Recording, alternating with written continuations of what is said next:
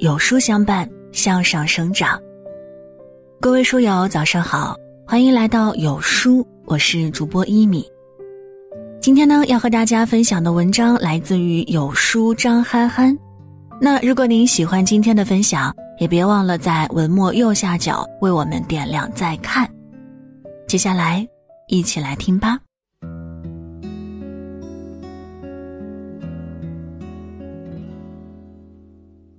在一次疫情防控新闻通气会上，八十四岁的钟南山院士喊话年轻人：“健康是一个人干事情的本钱，是需要投资的。”其中，钟南山院士分享了一个经验：吃饭不要吃太饱，早餐很重要。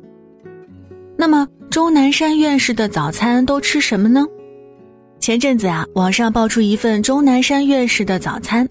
两个橙子，一个蛋黄，三个蛋白，两片面包，牛奶和红豆粥。看完钟老丰富的早餐，再看看我们自己的，充其量也就是填饱肚子。其实啊，不难发现，越厉害的人往往都越会吃，吃的只是一份饭，但暴露出来的却是一个人面对生活的态度和内心的世界。相信很多人都喜欢这样一个场景：傍晚，暮色四合，空气清凉，烟囱里炊烟袅袅，胡同里饭香扑鼻。如此市井的生活，真实又贴切，实在没有理由不喜欢。食物会勾起生命最原始的欲望，也会充满对生活的热爱。《舌尖上的中国》导演陈小青是圈里十足的资深吃货。听他谈论美食，仿佛空气里都飘着香味儿，令人垂涎欲滴。据说陈小青有个小本子，记录着全北京城最好吃的美食馆。只要告诉他你想吃什么，有什么口味偏好，他就能给你推荐一家很好吃的店。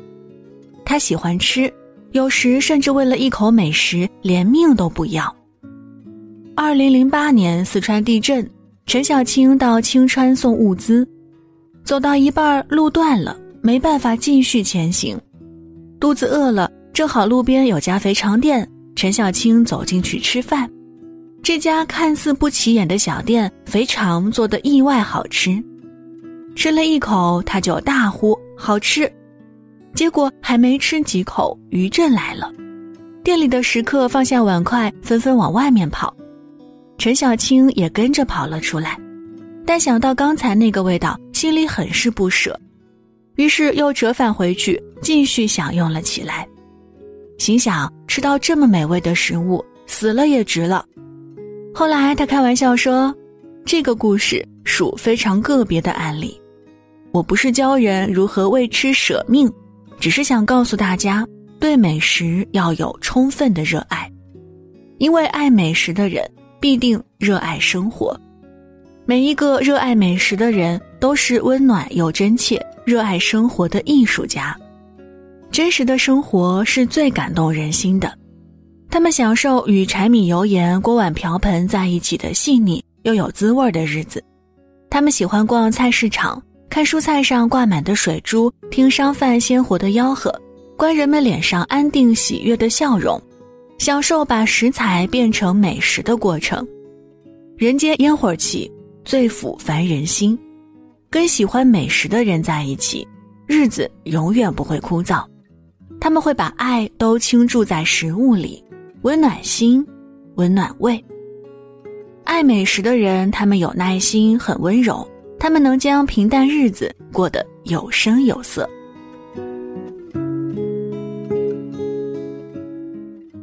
很喜欢一句话：“哭着吃饭的人是可以走下去的。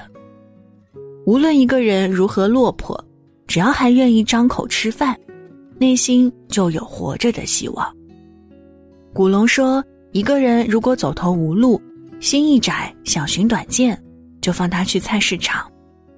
人只要对食物还充满渴求，吃得下饭，就一定不会轻易放弃自己。”上海的金枝玉叶中讲述了一个家道中落的凄凉故事。主人公黛西四十岁以前锦衣玉食，不知苦滋味儿，家里光做饭的厨师就有好几个。人到中年，家道中落，后半生光景无比凄凉。即便如此，他依然学会了用茶缸做最地道的俄罗斯蛋糕，每天都有吃下午茶的习惯。这个蛋糕寄托了他后半生的希望，使他保持了一份应有的体面和尊严。著名美食家蔡澜说过：“爱吃的人，享受食物的人，大多数是个性开朗的，他们不会给你增加什么麻烦，不管在金钱上，还是感情上。”历史上被贬、被冷落、被驱逐的文人不在少数，大文豪苏东坡便是其中一位。苏东坡不仅诗做得好，对吃也很有研究。被贬黄州时，苏东坡没有郁郁不得志，反而每天心情大好，赏美景、尝美食。长江绕郭知鱼美，好竹连山绝笋香。黄州地带贫穷。稻米价格都很昂贵，苏东坡就买来便宜猪肉，加入酱料，小火慢炖，香味扑鼻，让人食欲大好。这道菜正是后来扬名千里的东坡肉。被贬惠州时没啥吃的，他就挖野菜烤着吃，吃的是不亦乐乎。被贬儋州时，他用清酒煮生蚝，美味又新鲜。苏东坡总是能从恶劣的环境里找到好吃的。满足自己的胃，胃得到了满足，心情自然也就跟着大好。爱吃的人大都很乐观开朗，因为美食本就可以治愈人。只要吃进去一口美味的食物，无论当时心情多么糟糕，都会瞬间豁然开朗。没有什么坏心情是一顿美食解决不了的，如果有的话，那就两顿。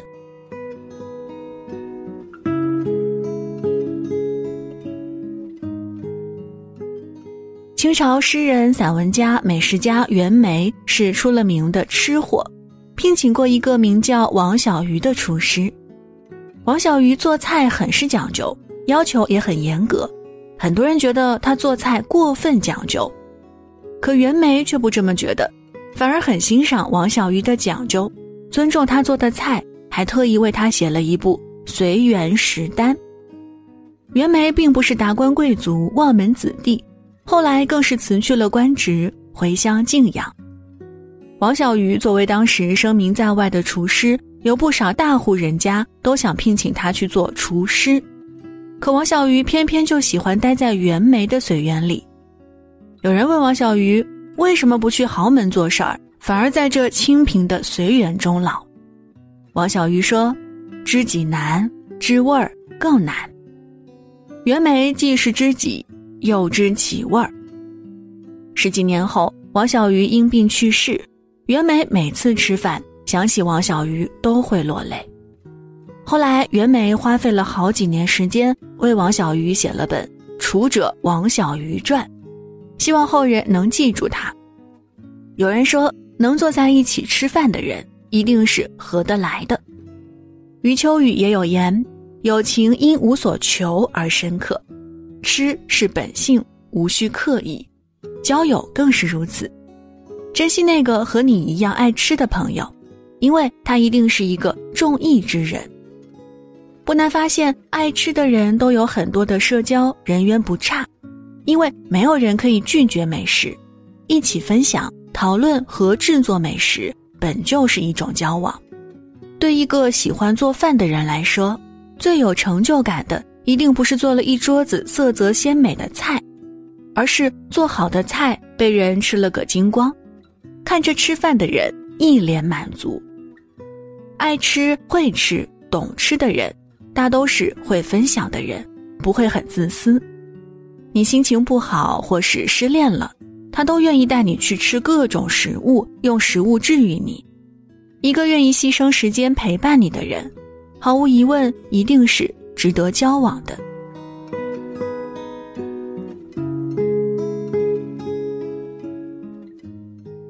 能吃和会吃是截然不同的。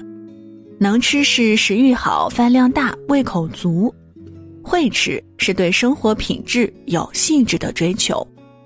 越会吃的人，一定对生活充满热情，总是想方设法满足自己的味蕾。一个对生活消极又颓废的人，是不会花心思在吃的上面的。一个厉害的人身上，一定具备各种特征，但他一定是一个热爱生活、乐观开朗又值得信赖的人。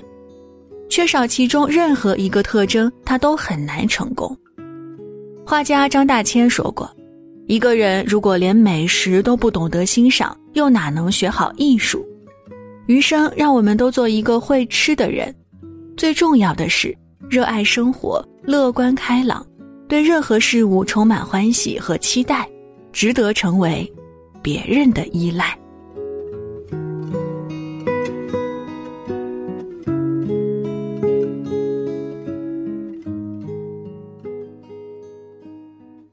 人这一生，唯有爱与美食不可辜负。会吃的人都非常有福。那为了让书友们的生活更加从容优雅，今天有书君有一份超级福利，免费赠送两百本经典必读好书，五分钟视频解读。长按二维码添加微信，不做任务，不发朋友圈，直接领取学习。还等什么呢？赶快扫码，立即领取吧！限时免费哦。